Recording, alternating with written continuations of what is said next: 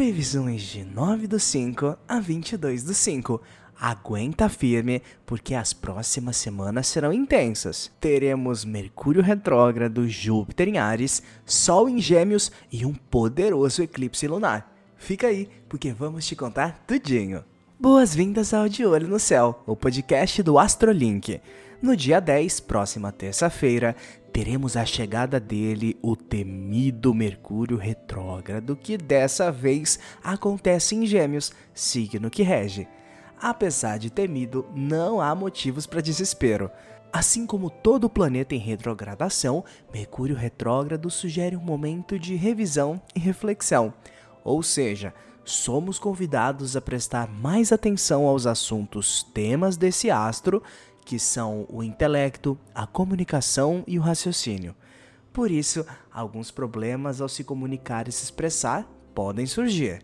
A principal característica de Gêmeos é o excesso de estímulos mentais e por isso não deve ser diferente ao longo dessa retrogradação. Porém, será necessário ainda mais atenção para conseguir focar no que realmente for necessário. Não tenha medo de lidar com situações do passado que vêm à tona pedindo uma conclusão, um novo olhar. É preciso revisar o que for preciso para só então seguir em frente. Nesse mesmo dia, teremos um evento muito importante, a entrada de Júpiter em Ares. Ele esteve em Peixes até então, expandindo a nossa espiritualidade, sensibilidade e empatia. Agora em Ares, teremos um momento para lutarmos pelos nossos objetivos. A energia ariana chega trazendo intensidade aos nossos sonhos, nos impulsionando em direção às conquistas com força e autoconfiança.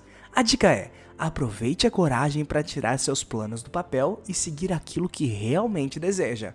Depois disso, na segunda, dia 16, teremos o primeiro eclipse lunar do ano. Vai acontecer em Escorpião, trazendo transformações profundas e intensas para os nossos dias. Escorpião vai a fundo nas profundezas da nossa alma e traz à tona traumas, medos e sentimentos que precisamos lidar e assim transformar.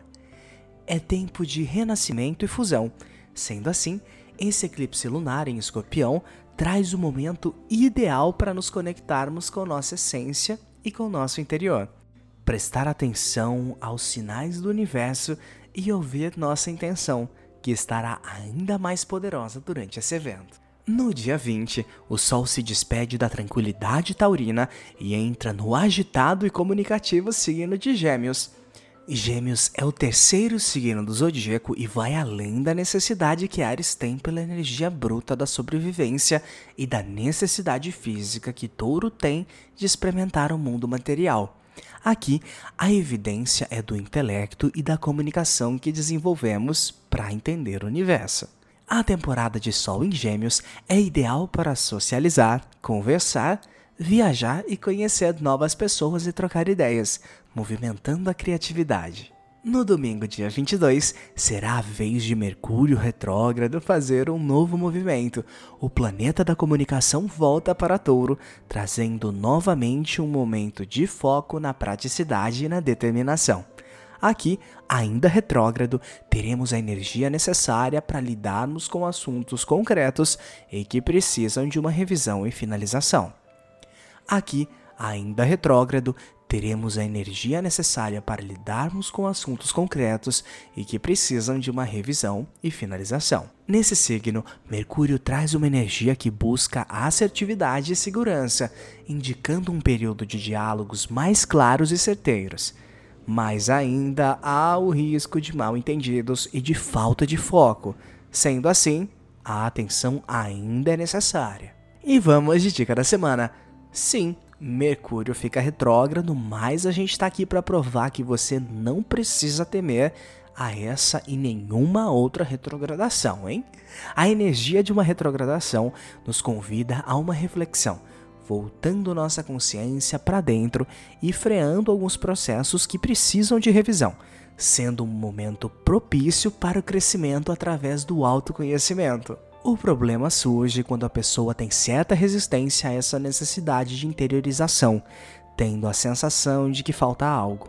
Com isso, ocorrem atrasos e empecilhos relacionados ao tema do planeta em questão. Por exemplo, No temido Mercúrio retrógrado, o ideal é evitar fechar contratos ou refletir muito para garantir uma tomada de decisão mais assertiva. Ou seja, quando um planeta entra em retrogradação, não entre em pânico, reflita e perceba o que cada momento tem a lhe dizer.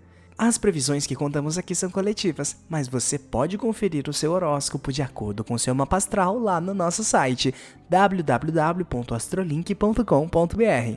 Segue a gente nas redes sociais para não perder nenhum detalhe. AstroLinkBR no Instagram, Twitter e Facebook. Ótima semana e até domingo que vem.